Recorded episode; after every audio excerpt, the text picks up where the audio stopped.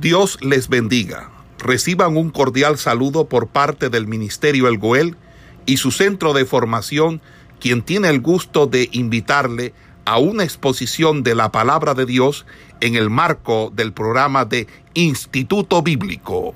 Logramos entender, no logramos comprender, pero particularmente me gusta ir así, no coger todo el capítulo. Vamos, bueno, Específicamente lo hago es, por, para, para describir más, describir más.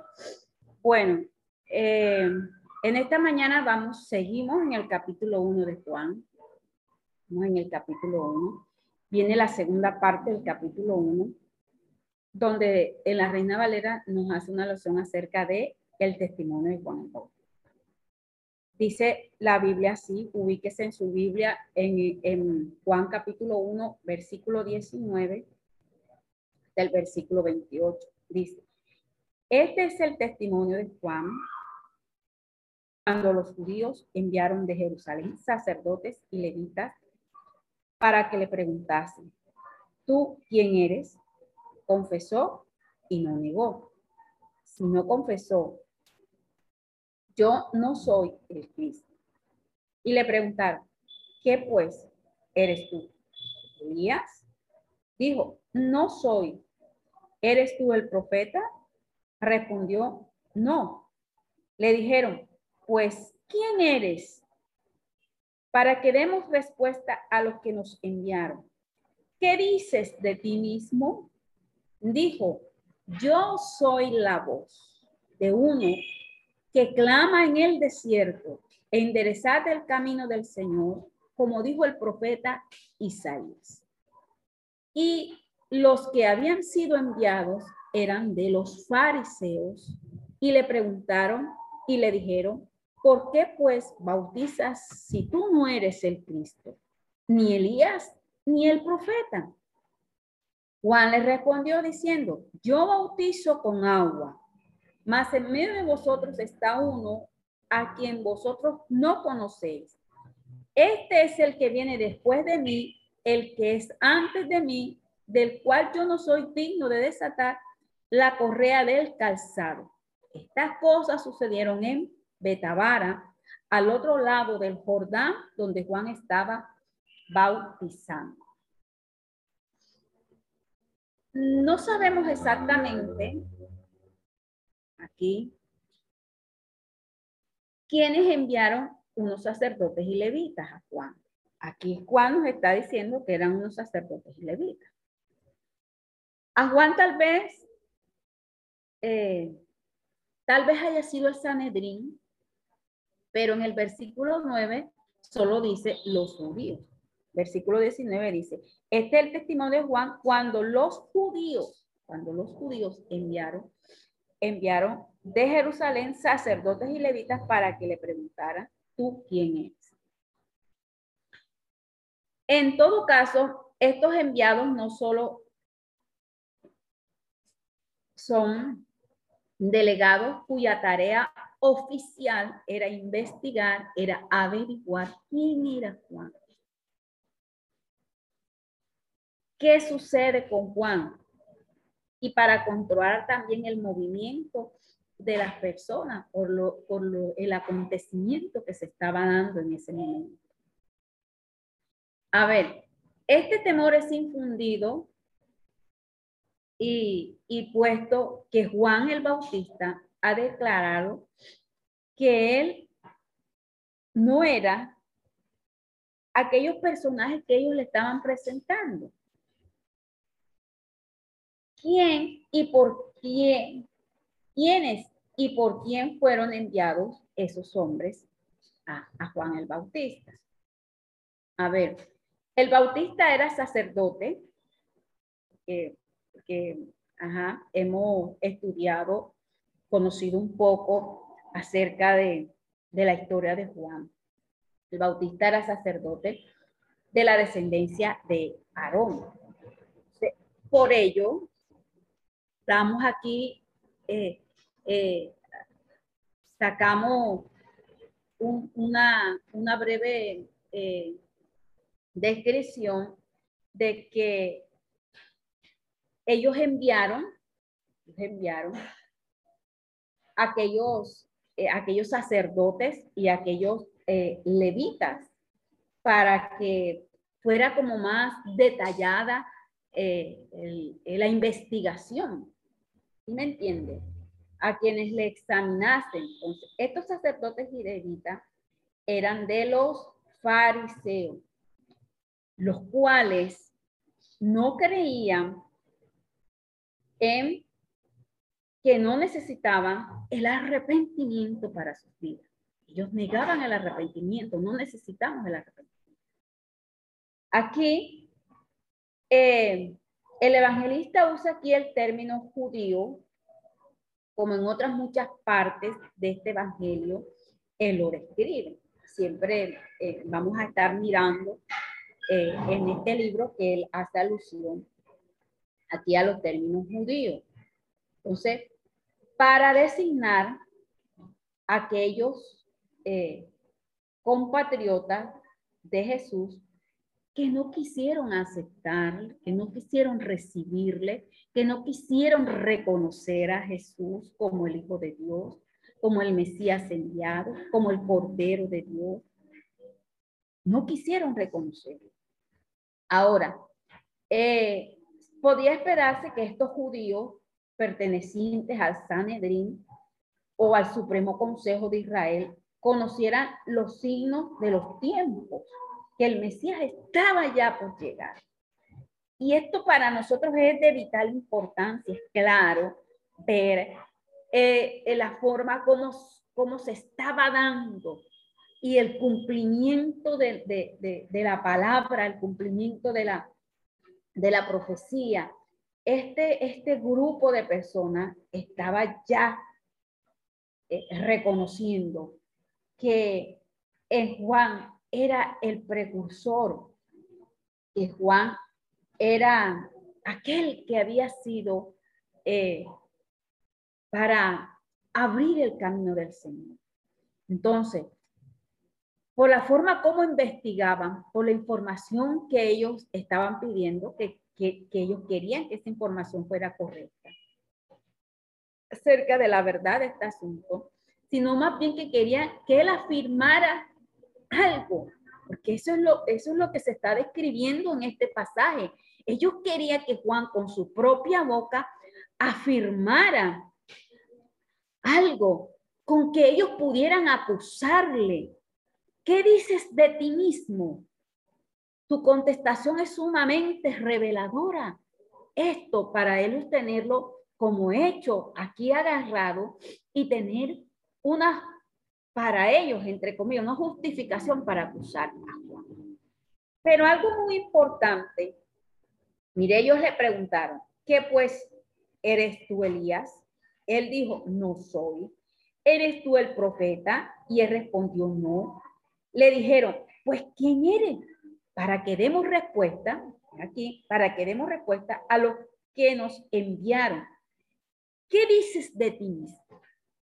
¿Qué dice Juan? Dijo, yo soy la voz del uno que clama en el desierto, enderezad el camino del Señor, como dijo el profeta Isaías. Esta partecita es tomada de, de, de lo que dijo el profeta Isaías en, el capítulo 40, donde, donde está hablando acerca de enderezar el camino del Señor. Entonces, ¿de qué está declarando aquí Juan? Juan está declarando su misión, porque ya en la primera, en la primera frase, eh, Juan está declarando su identidad. Dice, yo soy la voz del que clama en el desierto. Esto es muy importante, ya que eh, los que habían sido enviados eran esos fariseos, ¿ah? fariseos, para interrogarle. Ya la oposición había comenzado a dar comienzo, ya se veía vislumbrando. Y le preguntaron, Mire la pregunta que, le, están, le están haciendo. eran de los fariseos y le preguntaron y le dijeron, ¿por qué pues bautizas si tú no eres el Cristo, ni Elías, ni el profeta? Ellos se indignaron porque Juan no los bautizaba sin autoridad eclesiástica, sino que además bautizaba contrario a la práctica de los fariseos. En otras palabras, ni pidió ni buscó su permiso, tampoco les importó que ellos estuvieran de acuerdo o no. Juan les responde diciendo, yo bautizo con agua, significa esto, dando aquí una descripción de que, eh, de que, era, un, de que era un símbolo temporal del bautismo, ¿verdad? Que el bautismo eh, eficaz, porque venía uno, más adelante dice que venía uno, que los iba a bautizar en Espíritu Santo. Y dice, Juan respondió diciendo, yo bautizo con agua, mas en medio de vosotros está uno a quien vosotros no conocéis. Este es el que viene después de mí, que es antes de mí, el cual yo no soy digno de desatar la correa del casado. Estas cosas sucedieron en Betabara, al otro lado del, al otro lado del Jordán, donde Juan estaba bautizando. Ahora, esta tarea dura de investigar y de proclamar era para, para acelerar el proceso de acusación contra Juan. Mira, Juan dice que él es la voz. La voz. La voz de aquel que clama. Era el enviado de Dios. Era el encargado de anunciar que venía ya el Cristo, el Cordero de Dios, el Hijo de Dios. La voz del que clama en el desierto Juan no puede expresarse de otra forma más humilde. Juan aquí está demostrando esta humildad del Señor, demostrando que, que, es la voz profetizada en Isaías capítulo 40, que prepararía el camino del Señor, que ha de venir el Mesías y la humanidad de Juan la humanidad de Juan invitaba a todos aquellos a glorificar a Jesús y también a la vez a servirle, a humillarse delante de Dios. Luego viene otro delegado, ahora no son fariseos, quienes están objetando y diciendo, si Juan no es el Mesías, porque entonces está bautizando. No lo comprende para Juan. El bautismo es una preparación para que la gente por medio de este demuestre su condición caída y corrupta, declarando así públicamente que necesita de la gracia de el Mesías.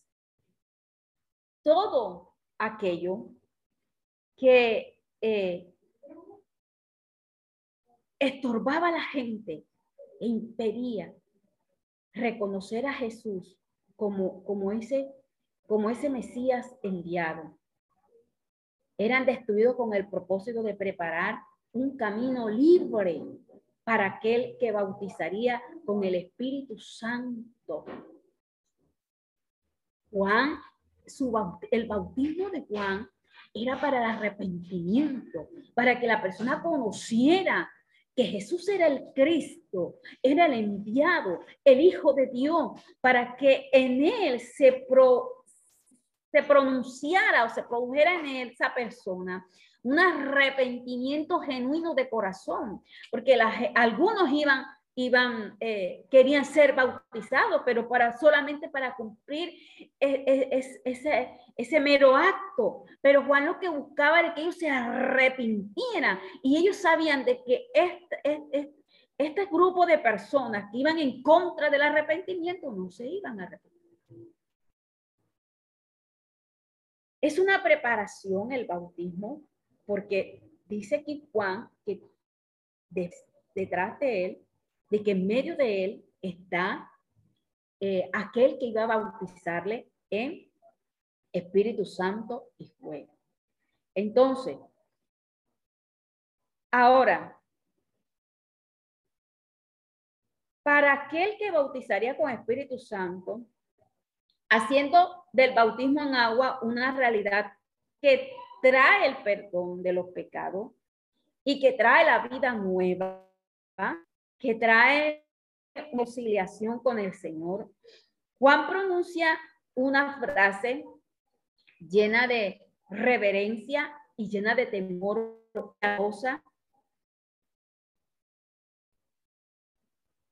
al decir, este es Jesús, el que viene después de mí, el que es antes de mí. Y agrega, del cual yo no soy digno de desatar la correa del calzado. El oficio de Juan en este momento es remitir la persona a Cristo. Y qué bonito, ¿verdad? Juan aquí, o sea, es claro de que él tiene que cumplir una tarea, pero que les tiene que dejar claros a ellos que él no va a bautizar en Espíritu Santo y está dando a conocer a quién? A Jesús. Está dando a conocer al Cristo glorioso. Está remitiendo a aquella persona que se ha arrepentido, que, que, ha, que ha buscado el arrepentimiento, la está remitiendo al dador de la vida.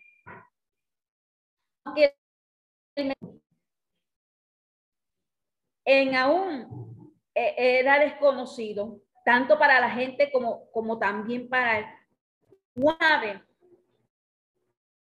que el Mesías esperará pronto persona importante la más grande del mundo. En el tiempo Juan, el evangelista, había personas que respetaban y también reverenciaban profundamente a Juan el Bautista. Es demasiado claro que el Bautista era solo un del rey aquí, por este hecho, la importancia de que Juan quiere transmitir, llevar, llevar a aquellas personas a dar a conocer a Mesías.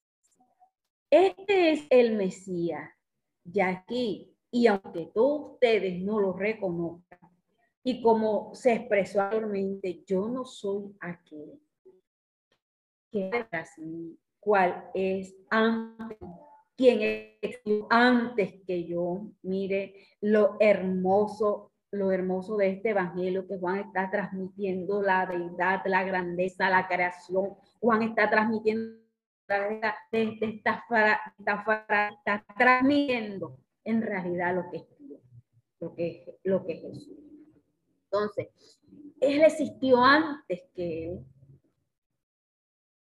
de cual yo no soy digno de desatar la correa del zapato de, su calzado.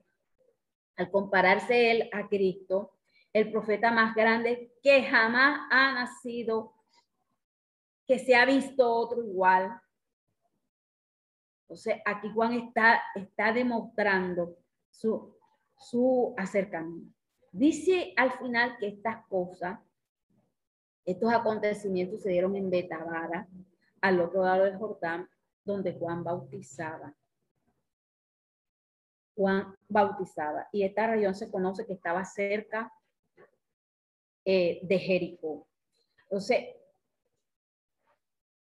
al día siguiente, dice que eh, el siguiente día, aquí la declaración.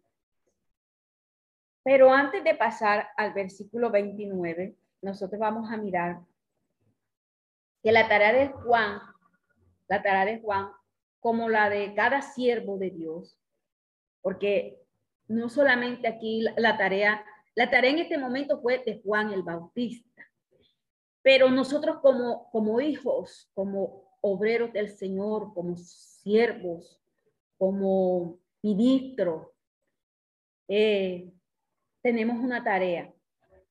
Y era eh, también llevar este mensaje de salvación a todo aquel que, no tiene a Cristo, a todo aquel que, esté eh, en pecado, que esté apartado de Dios, que no conozca esta, este gozo de esta salvación. Nuestra tarea es llevarla, como, Juan también tuvo esa tarea en ese momento de llevar, de, preparar el camino a Jesús y presentarlo como, como el Mesías, a quien todos debían reverenciar. Entonces, en este día siguiente, que, no, nos está hablando aquí, aquí eh, la Biblia, dice que vio Juan a Jesús, que venía a él y dijo, he aquí el Cordero de Dios que quita el pecado del mundo. Este es aquel de quien yo dije, después de mí viene un varón, el cual es antes de mí, porque era primero que yo, y yo no, y yo no le conocía, más para que fuese manifestado a Israel. Por esto vine yo bautizando con agua. También dijo Juan, también dio Juan, perdón, testimonio diciendo, vi al Espíritu que descendía del cielo como paloma y permaneció sobre él. Y yo no le conocía, pero el que me envió a bautizar con agua, el que me dijo, sobre quien veas descender el Espíritu y que permanece sobre él, ese es el, ese es el que bautiza con Espíritu Santo. Y yo le vi y he dado testimonio de que este es el Hijo de Dios. Ahora Juan está enfocando, después de este día, de este acontecimiento, de este día, ese día siguiente, se refiere el día después que Juan fue interrogado por los emisarios del Sanedrín. Entonces Juan ve a Jesús que venía a él. Sin lugar a dudas aconteció después del bautismo de Jesús. Entonces Ahora Juan no, nos va a llevar. Dice, eh, de esta tarea del Mesías, como era establecer inmediatamente del reino de, su gloria, sino también llevar a que, a que el mundo conociera al Cristo. Entonces aquí eh, Juan está en un momento importante el Bautista, que anuncia la llegada del Mesías y el Hijo de Dios, se presenta a Jesús como el Cordero de Dios. Porque aquí Juan, en la, Reina Valera, está haciendo una referencia, el Cordero de Dios. Aquí Juan lo está dando a conocer como el Cordero de Dios. Entonces, Juan, en estos momentos, eh, la gran tarea del Mesías no será esta, establecer inmediatamente el reino de su gloria, sino asumir la culpa del mundo, cargar, cargar sobre su, su, cuerpo aquel pecado que, que, agobiaba al mundo. de esta manera Jesús tomará el papel del verdadero Cordero Pascual, cuya sangre cubriría los pecados de aquellos que crean en él y que a través de él el pueblo de Dios de todas las naciones heredará aquella Canaán celestial que todos estaban esperando. Entonces, la palabra aquí, quitar, le dice, el siguiente Juan venía, le dijo aquí el cordero de quien que quita el pecado del mundo. Este a quien que yo dije, después de mí viene un varón el cual es antes de mí porque era primero que yo y yo no le conocía más para que fuese manifestado Israel. Por esto vine yo bautizando con agua. Pero eh, Juan aquí está hablando de que yo no le conocía,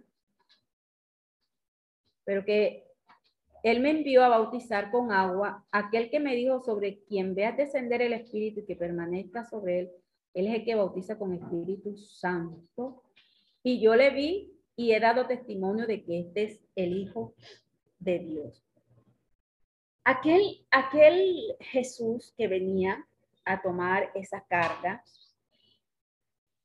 de pecado sobre que iba a ser cargado sobre él.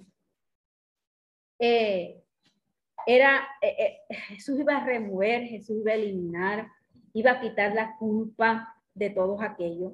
Por eso aquí la frase quitar se relaciona a que Jesús iba a levantar, iba a remover, iba a eliminar, a quitar la culpa de, de lo suyo, sufriendo el castigo por nuestros pecados. Entonces Juan aquí usa eh, eh, la palabra el pecado, puesto que todos pecar, todos pecar, todos los pecados tienen un solo punto, un solo punto de partida. Y comienza rechazando la autoridad de Dios sobre nuestra vida. Qué grande es el amor de Dios que a nosotros, eh, permitiéndonos a través de este evangelio, a través de Juan, que nosotros reconozcamos nuestra condición, porque si estos libros no se escriben, esto no queda aquí plasmado, eh, la, la, humanidad no conoce la historia de Jesús, nosotros hoy estuviéramos también en, en este mundo, este mundo de, de, destruido, en este mundo de pecado, pero gracias a su misericordia, Dios nos tiene. Entonces, eh, Juan en estos momentos está anunciando ese amor de Dios y, mostrando a Jesús como el, Cordero de Dios, el Cordero de Dios, aquel que fue dado, fue entregado para, para eh, llevar en sí la culpa. Puede ser una alusión, como les decía, al Cordero Pascual, por cuya sangre había eh, sido liberado de la muerte, acuérdese este, de, ese, pasaje que nos habla en el Antiguo Testamento, pero también podemos nosotros eh, pensar en el culto de, los sacrificios en el templo, también Isaías nos habla, Isaías capítulo 53 nos habla, nos hace referencia a, a, esto, a, a, que fue llevado como cordero al matadero, todo e, esto parte del Antiguo Testamento, este nos habla de este acontecimiento. Juan estaba seguro, está seguro de que, de que ahora ha llegado el eterno Dios. En lo, eh, el eterno Dios, por la revelación directa del Mesías, Mesías, hecha por el Padre. Así que dice, vi al Espíritu que descendía del cielo como paloma y permaneció sobre él. Él puede testificar de Jesús. Cuando Juan ve esto, ya él sabe que él es el Hijo de Dios. Él es el Hijo de Dios. Y en los versículos, en los versículos 34, dice, y yo le vi y he dado testimonio de que este es el Hijo de Dios por este, la frase que anterior que Juan acaba de dar. Ahora, esto a, nosotros nos lleva a que eh, esta palabra de, dar testimonio, esta frase de, dar, de dar testimonio, hacía, hacía mucha referencia a una, una expresión de del ámbito de la justicia, aunque muchos no acepten a Jesús, porque es la verdad, muchos no aceptaban a Jesús. Juan testificaba y además de que testificaba, afirma con plena certeza que Jesús es el Hijo de Dios. Pues Dios mismo le había revelado esto. Sin esta revelación, Juan no podía decir que conocía a Jesús, pero ahora lo sabe y lo conoce como aquel que bautiza con el Espíritu, dando así una vida nueva, dando así un nuevo, nuevo nacimiento, una nueva oportunidad.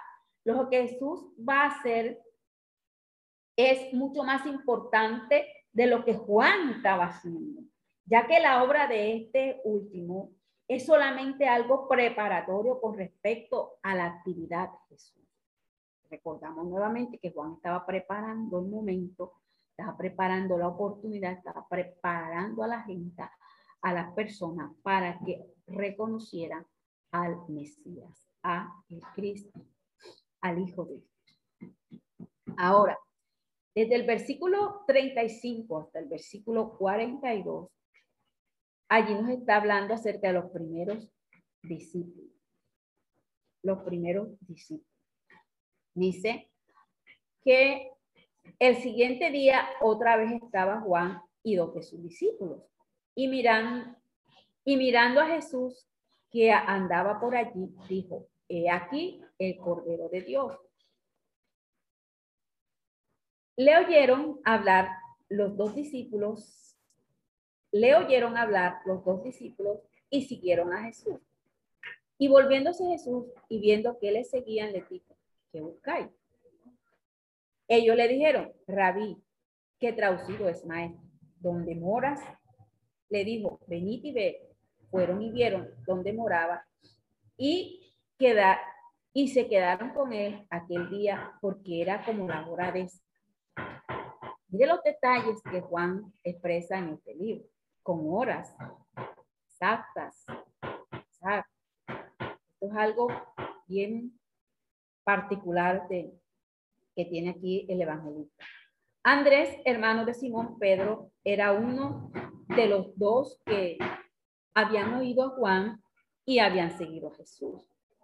Este halló primero a su hermano Simón y le dijo, hemos hallado al Mesías, que traducido es Y le trajo a Jesús y mirándole Jesús dijo, tú eres Simón, hijo de Jonás, tú serás llamado Cefa, que quiere decir Pedro. Ahora, Juan testifica que Jesús es el Cordero de Dios que quita el pecado del mundo para que creamos en él. Eso es el enfoque de Juan, eso es lo que Juan quiere transmitir. Entonces, ahora, aquí redacta de que al día siguiente, mire, eh, eh, en, el texto anterior también pudimos ver que el siguiente día, y ahora aquí al día siguiente, va siguiendo una, una, una secuencia. Eh, esta es una semana llena de encuentros. Por si usted se da cuenta aquí, de que comenzamos a leer, a leer Juan, Juan va un día tras día. Es una semana llena de encuentros. Juan, acompañado por dos de sus discípulos, eh, nuevamente señala a Jesús como el Cordero de Dios como el que quita el pecado del mundo. Esto Juan lo hace para dejar en claro que él solo es su precursor. Y estos discípulos eran Andrés y probablemente Juan, el escritor de este evangelio. Oyendo hablar el bautista acerca de Jesús, siguen al Señor para tratar de conocerlo. Jesús viendo que le siguen, eh, le formula una pregunta a modo de invitación. Dice, ¿qué, qué buscáis? le está preguntando, ¿qué, quién busca? ¿Qué están haciendo aquí? Los dos respondieron, rabí, que traducido es maestro. ¿Dónde moras? Eh, mire la, la, la, pregunta que ellos le están haciendo. Esta es una pregunta que intenta, que, que intenta buscar una oportunidad para ellos entablar una conversación con Jesús. De lo que ellos estaban buscando era un momento para, para querer estar allí con Jesús y, y entablar una conversación, perdón, una conversación con Jesús, una conversación de absoluta tranquilidad, como, como sus discípulos como aquellos que querían ser parte, perdón hermano, de ese momento, ese momento glorioso, ese momento de, de, querer hacer parte de ese grupo de discípulos que iba a acompañar a Jesús. Entonces, ellos querían hablar con Jesús. Ellos querían conocer a Jesús. Ahora, eh, la respuesta es, es tan amable como la pregunta. Jesús le dice, vení, ve. Detrás de la pregunta hay un íntimo deseo de estar en forma personal con Él, de reconocer, de tener al Hijo de Dios, al Cordero de Dios. Detrás de esta respuesta está el deseo de, querer compartir con Jesús, de querer estar allí como esos discípulos. Para todo esto fue un día muy importante, ya que el escritor aquí eh, se acuerda que fue, eso le dije, este es un detalle que tiene Juan aquí. Y esto a nosotros, esto a nosotros nos, hace, no, nos lleva a, la veracidad del libro, a la verdad y a la forma como le está escribiendo, que Juan no está tapando nada. Detalle de afirmar que aquí está diciendo está diciendo de que eh, esto fue como a la hora, a la hora décima. Era como la hora décima, lo que está diciendo en el versículo 39. Entonces, nosotros miramos aquí eh, la forma como estos, estos varones se acercan a Jesús para ser parte de, para ser parte de, de, de, esos discípulos. Entonces, el resultado de este encuentro, de, de este encuentro, es que eh, un acto evangelístico. Andrés buscó a su hermano, Andrés busca a su hermano Simón, para decirle que había encontrado a Jesús, el Mesías. Él va, llega, se acerca, le dice que había encontrado al Mesías.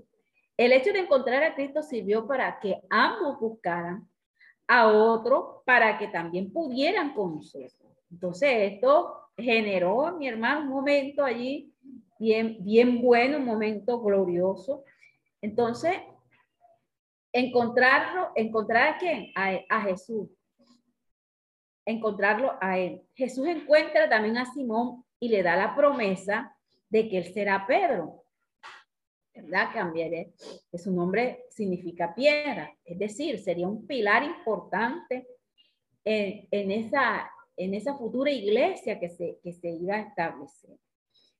¿Y qué más detalles aquí? De que comienza el llamado a aquellos primeros discípulos comenzaron a acercarse a Jesús eh, y comenzó allí eh, esta, esta gran tarea emprendedora del evangelista. Del versículo 43 al versículo 51, Jesús también eh, hace otro llamado. Allí se acercan otros, otros personajes también. Entonces, para conocer a Cristo, se necesita de sus enseñanzas, se necesita y sobre todo de un encuentro personal, lo que se acaba de ver aquí eh, eh, en este llamado de esos primeros discípulos, un encuentro personal con Él, y el verdadero discípulo busca a otras personas para traerlas a Cristo. Y esto, a esto a mí particularmente, eh, bueno, me gusta mucho, porque es que el que tiene la verdad, el que tiene, el que ha conocido a Dios, el que ha, se ha acercado a Él, el que ha visto sus grandezas, el que ha, experimentado su poder, el que ha visto eh, eh, la gracia y la misericordia de Dios reflejada en su vida, de dónde te sacó Dios, qué eras tú, cómo eras tú, mira dónde estás, qué condición ahora tú tienes. Antes estabas destruido, ahora tú gozas de una una salvación que ha sido gratis, que ha sido gratuita. Estabas en muerte, estabas en pecado, ahora tú tienes vida. Y, nuestro mayor gozo, como decía el apóstol Pablo, es dar de gracia lo que de gracia hemos recibido y que hemos recibido de Dios, la salvación. Y una salvación gratuita. Entonces, como hemos recibido esa salvación, también nosotros debemos dar a conocer al Salvador, a todo aquel que se nos hace. Buscar a otras personas para darlos a conocer. Al seguir aquí Jesús, a Jesús, eso produce una reacción en cadena. Yo conozco a Jesús, soy la, la, la, primera de una familia que conoce a Jesús. Y Jesús comienza a hacer la obra en mí, yo doy a conocer a Jesús, a mi otro hermano, a mi vecino. Y así comienza, hermano. Así es que de esta forma nosotros podemos llevar este evangelio. Jesús llama a Felipe aquí, en los versículos restantes del capítulo 1, quien venía de la misma ciudad de Andrés y de Pedro, de Bethsaida, un pueblo de pescadores, un pueblo construido por el hijo de Herodes el Grande. Entonces, a su vez Felipe busca a sus amigos, Natanael, y le da una información que no es completa cuando le dice, hemos hallado a quien, aquel de quien escribió Moisés en la ley, así como los profetas, a Jesús, el hijo de José de Nazaret, Natanael sabiendo que el Mesías ha de nacer en Belén, respondió dudoso. Dice, dice, el siguiente día hizo Jesús ir a Galilea y halló a Felipe y le dijo, sígueme. Y Felipe era de Bethsaida, la ciudad de Andrés y Pedro. Felipe a Natanael le dijo, hemos hallado aquel de quien escribió Moisés en la ley, así como los profetas a Jesús, el hijo de José de Nazaret. Natanael le dice, de Nazaret puede salir algo bueno. Le dijo Felipe, ven con tus propios ojos, ven, ven y ve. Le dice, eh, cuando Jesús vio a Natanael, se le acerca que se le acercaba, dijo de él, he aquí un verdadero israelita en quien no hay engaño. Le dijo Natanael, ¿de dónde me conoces? Respondió Jesús y le dijo, antes que Felipe te llamara, cuando estabas debajo de la higuera te vi. Respondió Natanael y le dijo, Rabí, tú eres el Hijo de Dios, tú eres el Rey de Israel. Respondió Jesús y le dijo, ¿por qué te dije, te vi debajo de la higuera, ¿crees? Cosas mayores que estas verás. Y le dijo, de cierto, de cierto digo, de aquí en adelante verás el cielo abierto y los ángeles de Dios que suben y descienden sobre este momento, hermano, que, que, en este pasaje de nuestro Dios.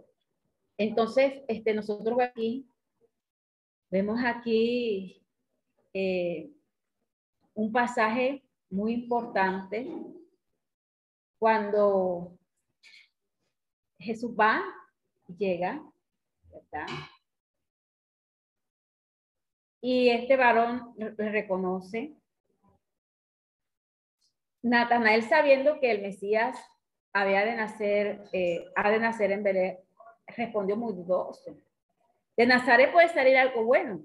Para un judío piadoso era una cosa insoportable que el Mesías naciera en el insignificante pueblo de Nazaret. Cosa tan tremenda. En Galilea. ¿Estará de acuerdo esta posición en la voluntad de Dios y la palabra? Es posible que que, sea una actitud no muy, no muy grata por, por eh, reconocer como con tanta bajeza el lugar donde ha de nacer.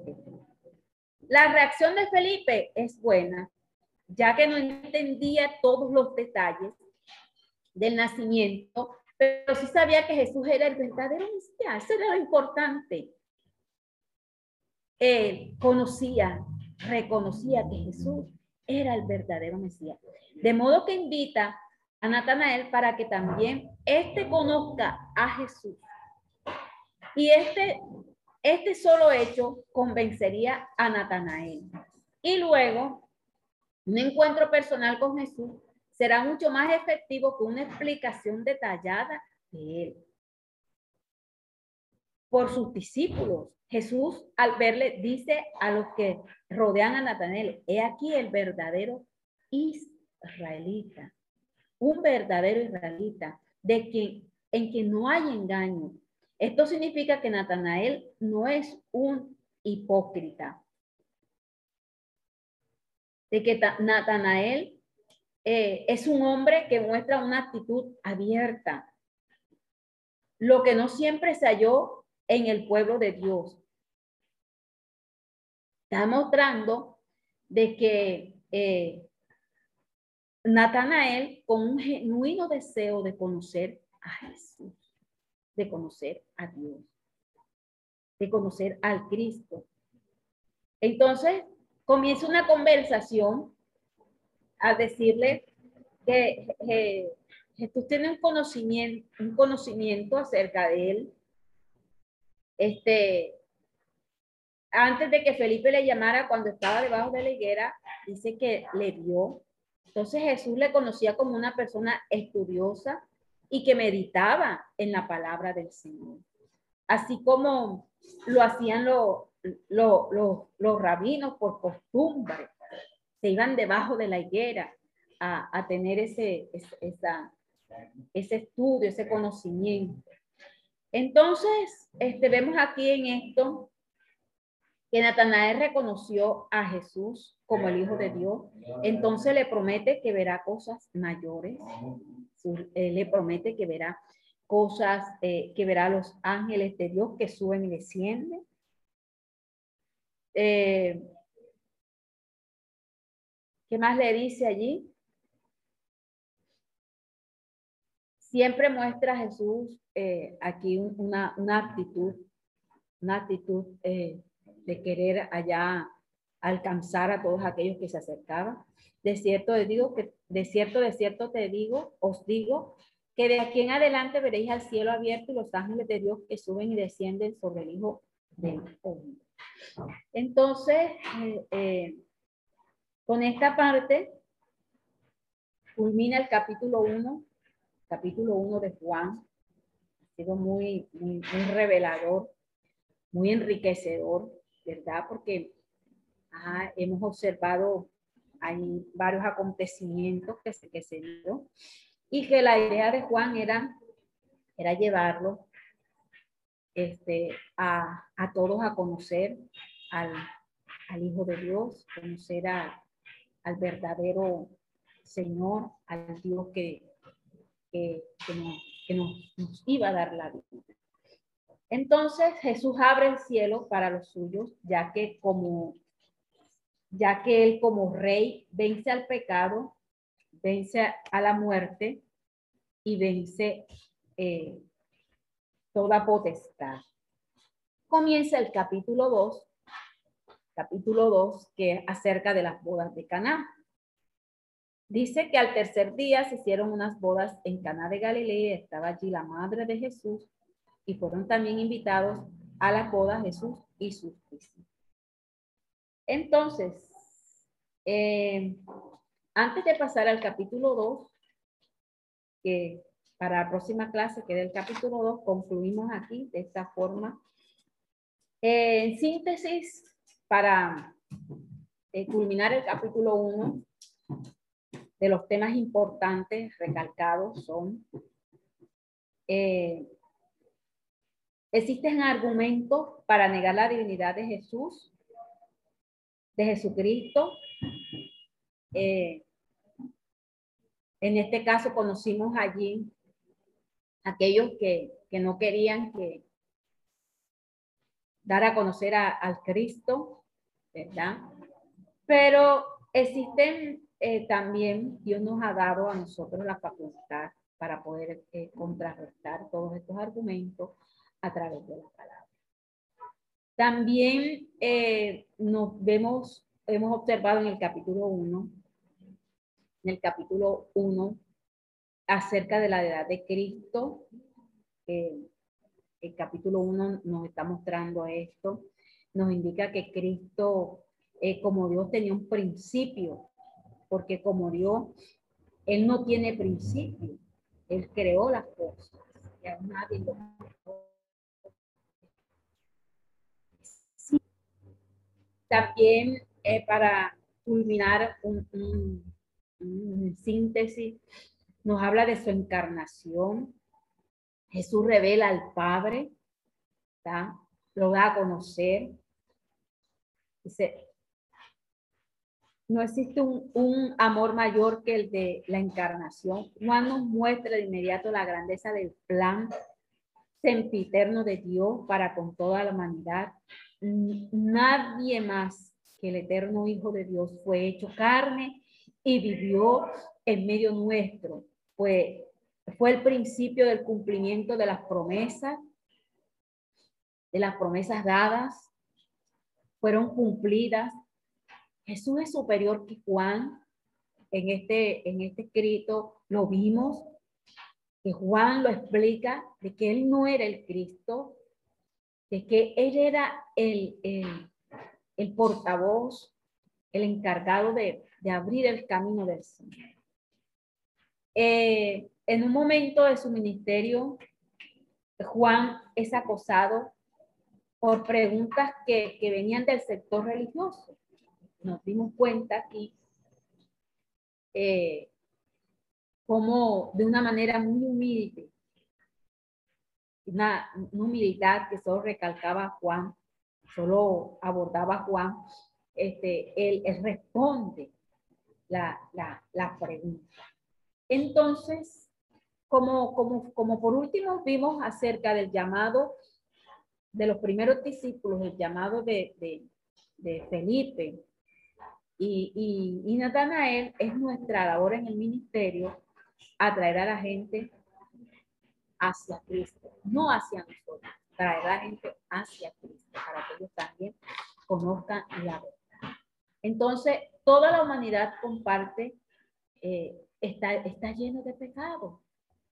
Partimos la idea de que Jesús es el único que puede librarnos del pecado, que es el único que puede ayudarnos a nosotros salir de esa condición de pecado y buscar una nueva vida en Cristo Jesús porque el pecado nos llevaría a nosotros a la muerte, a una muerte eterna, a una muerte sin Cristo, donde no vamos a tener oportunidad alguna para nosotros poder eh, alcanzar la salvación.